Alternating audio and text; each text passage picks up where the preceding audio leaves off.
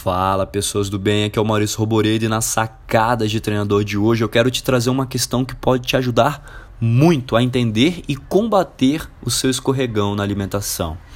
A primeira coisa é você entender o fator emocional que está ligando você à comida. Tem pessoas que defendem ferreamente o fato de que somos conectados pela comida e que é normal obter o prazer na comida. Claro, pessoal, a comida traz essa sensação, mas você não pode ficar refém disso para se sentir bem consigo mesmo. Usar a comida como escape não é a melhor forma.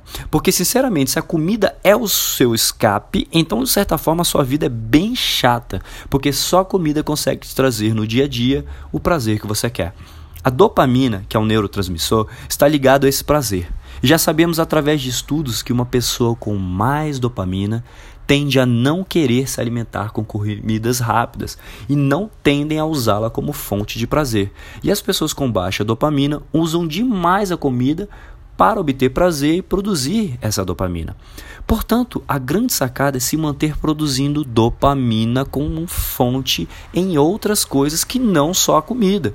Quando você alcança um objetivo e celebra, isso te traz dopamina.